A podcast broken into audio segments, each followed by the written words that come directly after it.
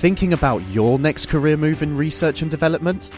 Then it's time to make your move to the UK. The nation that's investing 20 billion pounds in R&D over the next 2 years.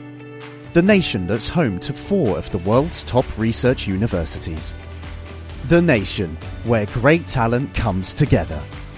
Visit gov.uk forward slash great talent to see how you can work, live, and move to the UK.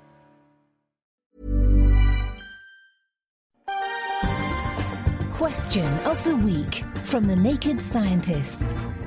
Hello and welcome to Question of the Week from the Naked Scientists with me, Diana O'Carroll. This week, things you can do whilst brushing your teeth for the full 120 seconds. When I brush my teeth with an electric toothbrush, my vision remains normal. However, if I look at a computer screen or digital LED clock, the image is shimmering. Why the difference? So, what is happening? Is your head wobbling in time to the display? My name is Mikael Karlberg. I'm a consultant and associate professor at Lund University Hospital in Sweden. It's an interesting question, but I noticed that phenomenon like 10 years ago also while brushing my teeth and watching television on the same time. And Thought, this is very funny. And then we did some just experiments in front of computer screens, making like a farting sound with your lips and watching the screen on the same time and seeing exactly the same visual phenomenon. And then I'm specialized in uh, inner ear disorders and disorders of balance. We started to study the inner ear receptors, the vestibular receptors, that is the perception of vertigo. And the sensory cells are really small sensors that are sensitive to vibration, just like the auditory hair cells that make us hear. But it turned out, as I found experiments from the 70s, that if you vibrate the skull and measure what the vestibular receptors do, they phase lock to the vibration, so they start to signal with the same frequency as the vibration that is applied to the skull.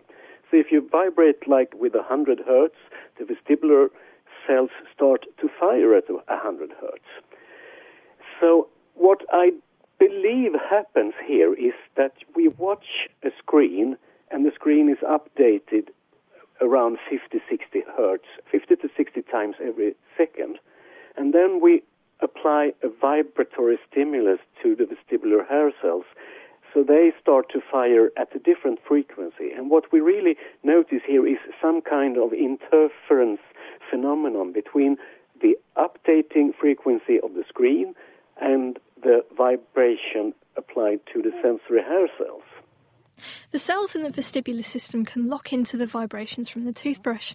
An old style CRT screen and many LED displays will refresh at a certain rate, usually somewhere between 50 and 60 Hz. If the vibrations from your vestibular system start to interfere with the flicker of the screen, it could produce the wobble. That's because one of the jobs of the vestibular system is to control your eyes so that they move in the opposite direction when your head moves, enabling you to see objects clearly even when your head is moving. So the vibrations from the toothbrush can disturb this control, making the eyes move unnecessarily. Consequently, the LED clock, which is turning on and off very quickly, is stroboscopically caught by the visual system, and the numbers appear to flicker. Next week, who wins the technological prize? Hello, naked people. My name is Levi, and I'm calling from Israel.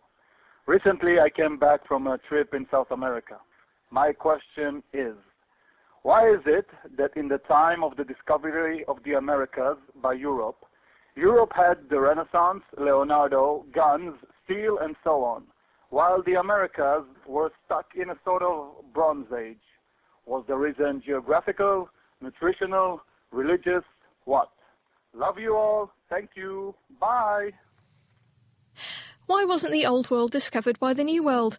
Let us know what you think by emailing chris at thenakedscientists.com or by writing on the forum, and that's at thenakedscientists.com forward slash forum.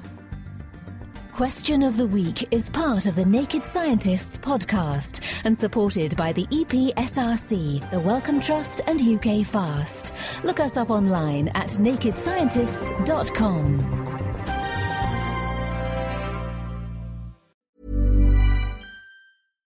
Thinking about your next career move in research and development? Then it's time to make your move to the UK. The nation that's investing 20 billion pounds in R&D over the next 2 years. The nation that's home to 4 of the world's top research universities. The nation where great talent comes together. Visit gov.uk forward slash great talent to see how you can work, live, and move to the UK.